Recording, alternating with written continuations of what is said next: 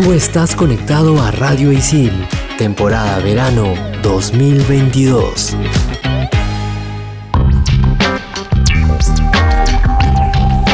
Bienvenidos a un nuevo programa de Expansión Geek por Radio Isil. Yo soy Jules, más conocida como Pinky Pinky Boo, y el día de hoy hablaremos sobre un videojuego llamado Aztec Forgotten Gods que realmente promete, ¿eh? ¿Qué tal? Yo soy Gustavo, más conocido como Tungling, y también hablaremos de The Matrix, la cuarta entrega. Hola, hola, soy Sam, más conocida como Sammy la Tortuga, y en el programa de hoy hablaremos de la Lenovo Legion Y noventa. Manda partido. Level one. Hadouken. Monster kill. Level two. Oculus repairer. Fatality. Level three. Nico, Nico, His name is John Cena. Level four. Yeah, yes. um, nom, nom, nom. This is Sparta. Level five. Dracarys. Game over. Radio Isil presenta Expansión Geek.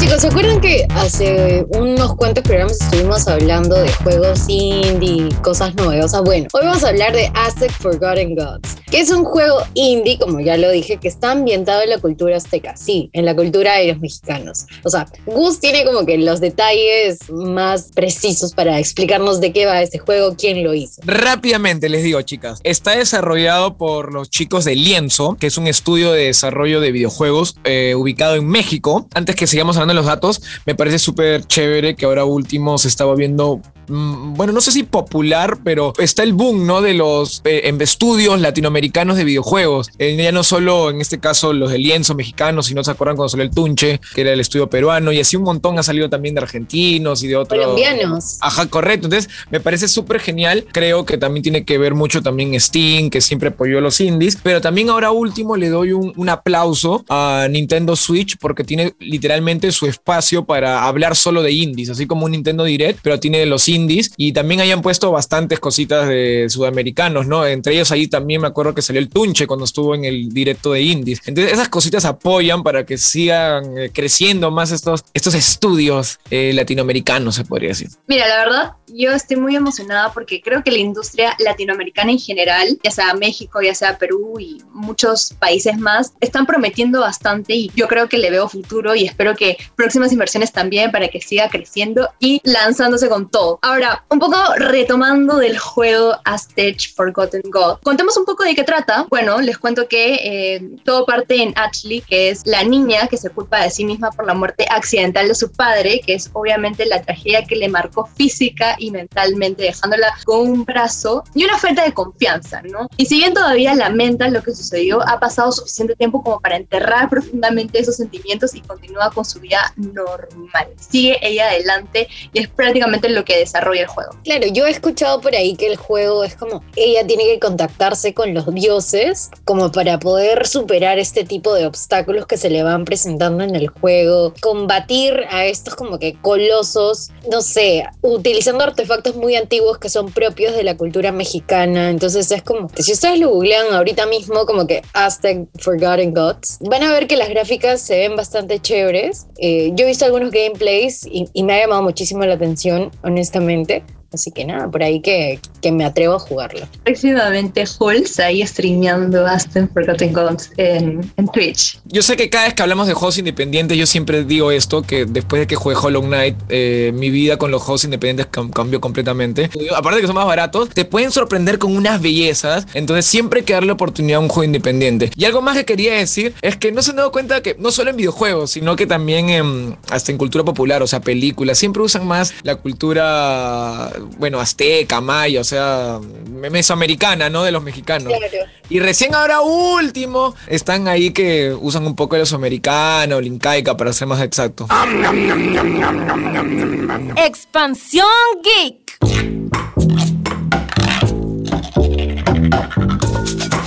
Yo la verdad quiero jugarlo ya mismo. Por ejemplo, está disponible para PlayStation cuatro, PlayStation cinco, P C, Xbox, Nintendo Switch, y la verdad no se van a arrepentir de probarlo. Si a mí, si a mí se emocionó en una, se mandó, dijo, jueguenlo. Sí, jueguenlo. Necesito, sí, necesito. Yo también he leído un poquito esto de la controversia de seguir haciendo juegos sobre culturas y todo lo demás y no tocar otro, otra parte de la historia que quizás también es importante. Entonces, creo que seguir apoyando los juegos indies va a dar pie a que este tipo de historias que está mencionando Gus puedan tener más, más foco en el mundo de los videojuegos. Y ojalá sea así, la verdad. Escuchen nuestros programas para que sea así. Además, soy fan de este juego también porque además de jugarlo y disfrutarlo, estás aprendiendo algo nuevo de una cultura o de un país, de la historia sobre todo. Y yo creo que, no, no puedo decir esto, pero siento que con los videojuegos he aprendido más historia que en la vida real, o sea, en los estudios, etcétera, etcétera. No voy a decir eso, pero ya lo dije. No, no tranqui, Sammy, yo estoy de acuerdo. Yo también, uff, con cuántos juegos, así, algunos sean todavía fantasía, pero se inspiran en cositas reales. Hasta con eso he aprendido, con eso te digo todo. Pero bueno, chicas, ¿les parece si seguimos en el siguiente bloque?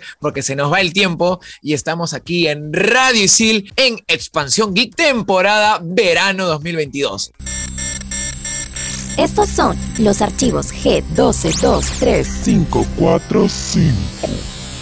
Los populares símbolos verdes que aparecen en la pantalla en la secuencia inicial de la película The Matrix pretenden parecer un código informático, pero en realidad no tienen sentido. En una entrevista con Cine, Simon Whiteley, el supervisor de efectos visuales de la película, dijo que el misterioso código en realidad es una combinación de caracteres y números invertidos que escaneó nada más y nada menos que de los libros de cocina japoneses de su esposa. Expansión Geek. Y estamos de vuelta en Expansión Geek, temporada verano dos mil veintidós por Radio Isil. Chicos, yo la verdad estoy muy emocionada porque vamos a hablar de Matrix, o bueno, Matrix para algunos. Matrix. Pregunta importante, esencial, y antes de comenzar este bloque debo de preguntarles, ¿escogerían la píldora roja o la azul? Yo la roja, creo, ¿eh? Aunque no sea, me gustaría estar ahí tranquilito, con mi vida. A ver tú, Jules. ¿Qué opinas? Ahora que has dicho eso, yo pensé en la roja, pero es como, ¿a quién no le gustaría vivir una vida tranquila? Pero vives una vida engañado. O sea, es que es lo, es lo obvio, ¿no? O sea, con eso juegan, ¿verdad? Siempre piensas como que hoy sí vamos a ser los héroes, pero después te pones a pensar vivir, este, engañado, bueno, suena feo, ¿no? Engañado, pero imagínate saber esa realidad de que en verdad eres un, un feto en una máquina extraña y que estás en un mundo posapocalíptico.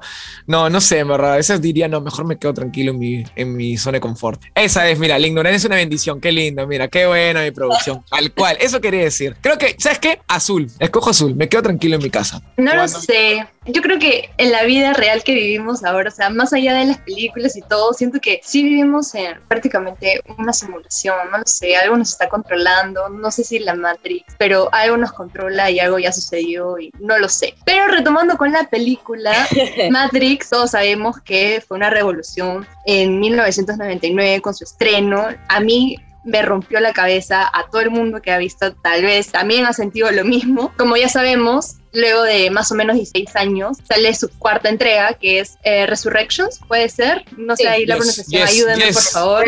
Resurrections, para decirlo, yes. para decirlo bien, por favor. Qué falta. Pero bien, nada, bien. Yo la verdad estuve presente, la viví en carne propia. El teaser, el lanzamiento de los, de los trailers, había bastante hype. Yo recuerdo haber hecho esta simulación de que, ok, escoge la píldora roja o la píldora azul en un teaser bastante interactivo que me pareció chévere. Pero de ahí, con el estreno de Spider-Man No Way Home, creo que pasó un poco desapercibido este estreno de Matrix cuatro. Pero no sé, ¿qué, qué tienen ustedes que comentar, chicos? Cuéntenme cómo lo han vivido, el estreno, el teaser, el tráiler, etcétera. Yo la verdad no tenía como que la mega expectativa porque, o sea, yo personalmente sentía que la saga ya había terminado. O sea, es como todo el que, aquel que ha visto, esto contiene spoilers, si no lo ha visto, o sea, todos sabemos que Neo muere en la tercera, deja todo en calma. Es como que ya la gente vive tranquila. Las cosas robóticas que ahorita no me acuerdo el nombre exacto que le ponían en la película, ya estaban en paz. Entonces yo, yo dije, ahí ya debería terminar la película. O sea, ¿ya para qué más? Me sorprendieron con una cuarta. Yo la vi hace poco y la verdad es que recordé muchas cosas de la primera, segunda y tercera. Siento que apelaron bastante al fanservice, a lo Spider-Man. Así que, no sé, creo que por ahí no, no me gustó tanto como esperaba. Para empezar, quiero decir que Matrix, o The Matrix, es un antes y un después para el cine, porque fue justo en esas épocas donde se estaba usando recién el C G I, Y así como pegó El Señor de los Anillos, Harry Potter y otras películas, y trilogías, ¿no? Bueno, Harry Potter fueran un montón de películas, una saga. Pero es como que Matrix fue esas precursoras de que mucha gente vaya al cine, como porque justo en los noventas, con el salida del V H S y después, bueno, el D V D, la gente dejó de ir al cine. Y no solo aquí en Perú, sino en muchas partes del mundo hubo un bajón del cine. Entonces, esas películas eran las taquilleras que dijeron, tenemos que, que volver al cine, está demasiado genial, es una experiencia única. Muy aparte que se volvió en la cultura popular, y que hasta las series, otras películas parodiaban la famosa escena que Neo se va para atrás esquivando las balas. Esa escena es Uf. mitiquísima, ¿no? Y Sammy, creo que querías decirme algo. Eh, no, dale, dale, dale, ya me quitaste lo de ah, las escenas perdón. icónicas. Alucinó, ¿no? ah, claro, es que alucinó la escena y se fue. Sí, sí, ya.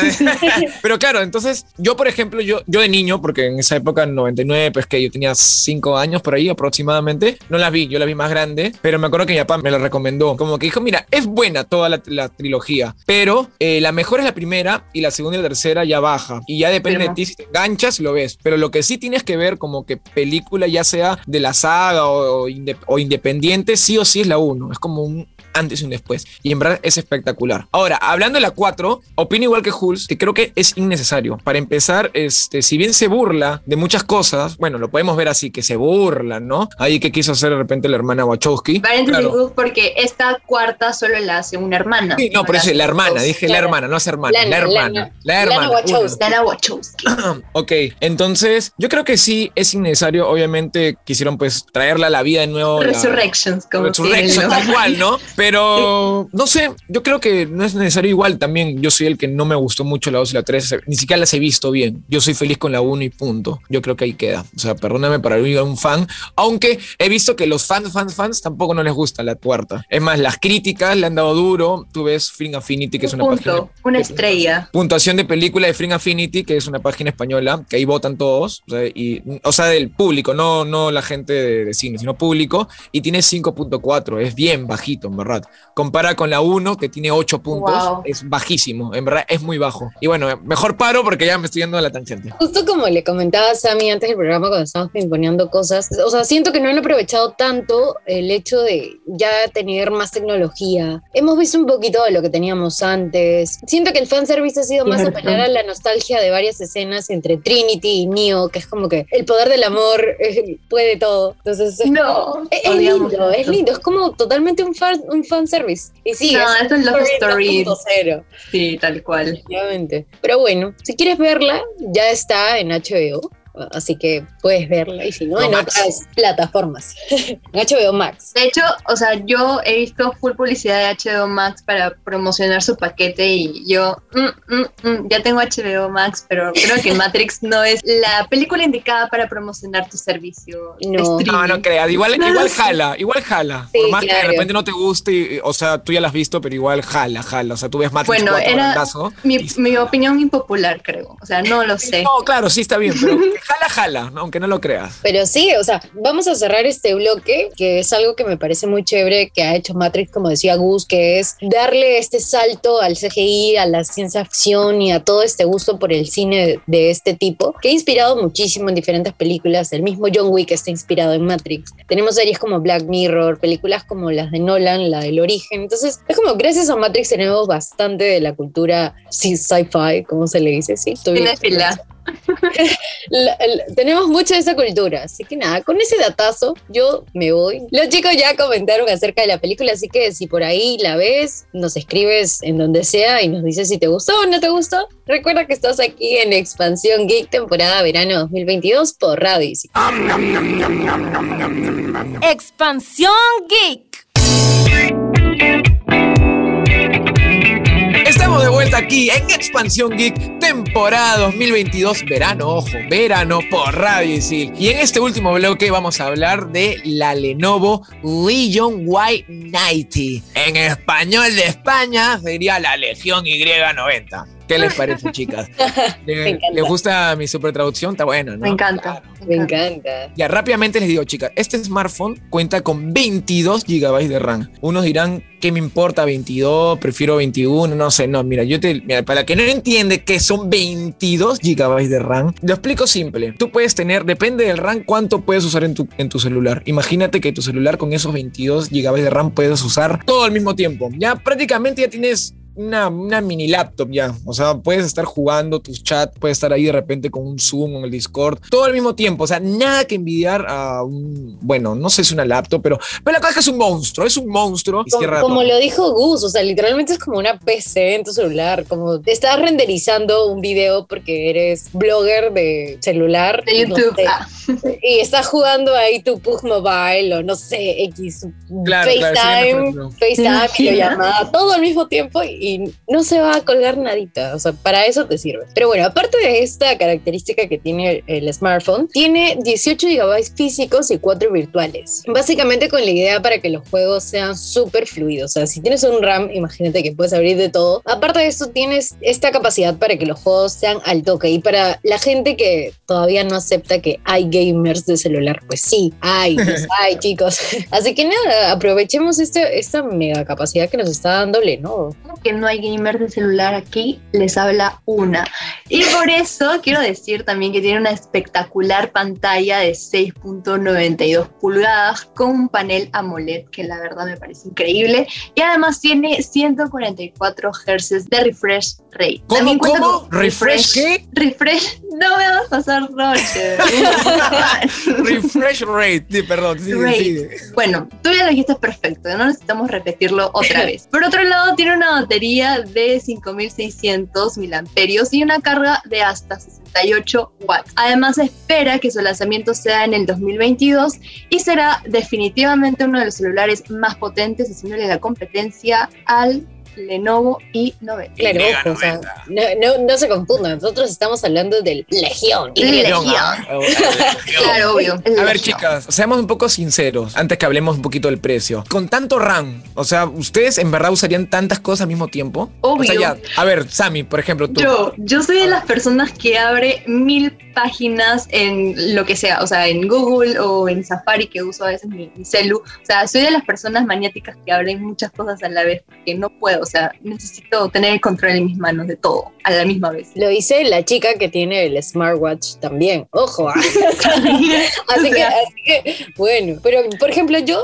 no, no sé qué tan funcional sea para mí. Yo uso el teléfono para llamadas, videollamadas. No, Jules, no, eso no puede ser posible. A ver, no, no, apenas no. Entro a Instagram, creo yo. No, no, no, no, muy mal. O sea, yo siento que usaría mi celular y reemplazaría la compu, man. O sea, es como que usaría mi celular para todo, para hacer absolutamente todo, porque es cómodo, lo puedes llevar a donde quieras. En cambio, la compu tienes que cargarla, es incómoda, es, es, te pueden robar porque tienes que llevar una maleta y todo eso. En cambio, tu celular en tu bolsillo, bien guardadito y ya está, seguro. A ver, yo, yo, yo opino que creo sí, pues, ser una buena opción para no llevar tu, tu laptop, mejor dicho, porque debe ser súper potente y con unos buenos aplicativos la puede hacer linda. Pero yo, a ver, por el lado gamer, yo creo que, a ver, al mismo tiempo, aprovechando esos veintidós de RAM, yo creo que se usaría, no sé, el juego más fuerte que haya, ponte el, el Diablo Immortal cuando salga, cuando Blizzard se le ocurre sacar el juego al fin, porque nos tienen estúpidos de hace años y hasta ahora no sale. No. Y supuestamente va a ser potente, y, y al lado tu Discord para que puedas hablar al mismo tiempo y hay un chatcito de repente. Máximo esas tres cositas. Yo no creo que use más al mismo tiempo. Tú como Sammy eres loca abriendo todo, yo soy un loco cerrando todo. Ah, no. Me estreso si veo que tengo Facebook e, y Instagram abierto. No, tengo que cerrar, cerrar, cerrar. ¿Qué haces? Te estresarías con mi compu. O sea, la P C sí la puedo tener así, pero el celular no. Yo entro al celular de mi papá y veo que tiene abierto un montón de aplicaciones. Yo le cierro. Me estreso, sí, yo también. Sí. Ajá. Okay, ya, chica. En mi defensa, solo en mi defensa, yo la cierro porque eso malora el RAM que tiene mi celular. O sea, yo siento que sí. Abro bastantes pestañas. Con ese celular me daría la tranquilidad. Así que vos cuéntanos cuánto me costaría ese celular. Estoy creo que convenciéndome a cambiar de iPhone a Lenovo. Puede ser, no lo sé, depende del precio. Mira, a ver, a ver si te convenzo con el precio. Ya. Mira, está dos mil quinientos soles. Baratito. No, bueno, sí. Para cualquiera. Ojo, ojo que ese es el precio aproximado, porque no está confirmado aún el precio. O sea, alucina que puede costar más de eso. Sí, sí. El Samsung este, Fan Edition está cerca de tres mil ochocientos soles. Imagínate este que tiene las mega características, los mega componentes, la P C en, en la mano. ¿Cuánto claro. va a estar? De repente el Fan Edition quizás pueda estar más caro por un tema de que de repente lo que es cámara, esas cositas. De repente este Lenovo Legion más se centra en el, en el RAM y está bien. Yo por eso lo usaría perfecto porque, por ejemplo, a mí me da igual un poco la cámara y demás cositas. Así que si se puede la oportunidad, quién sabe, puede caer una Legion. Expansión Geek. Ya, chicas, nos toca recomendar también la cosa. La, la recomendación cosa, de veces, la semana. A veces juego, a veces serie, la thing de la semana. Hoy podemos cambiarle la recomendación, no, la thing de la semana. La thing.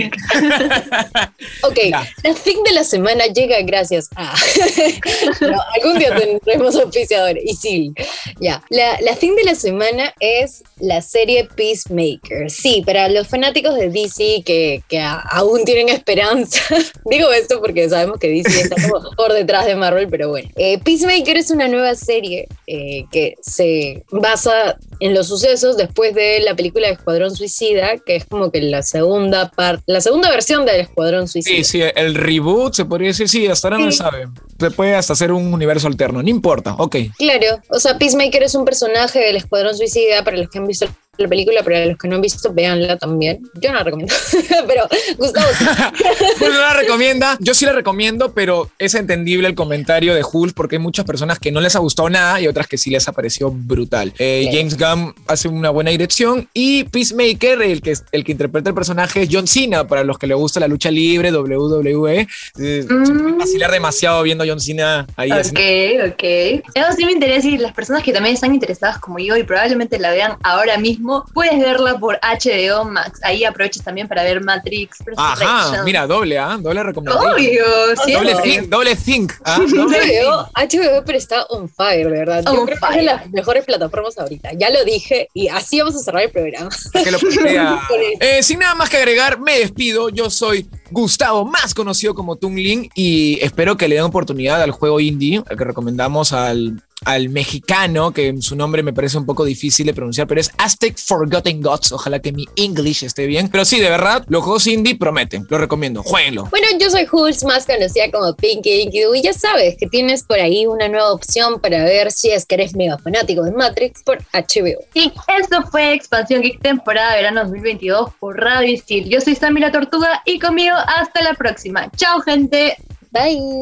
Game over, yeah.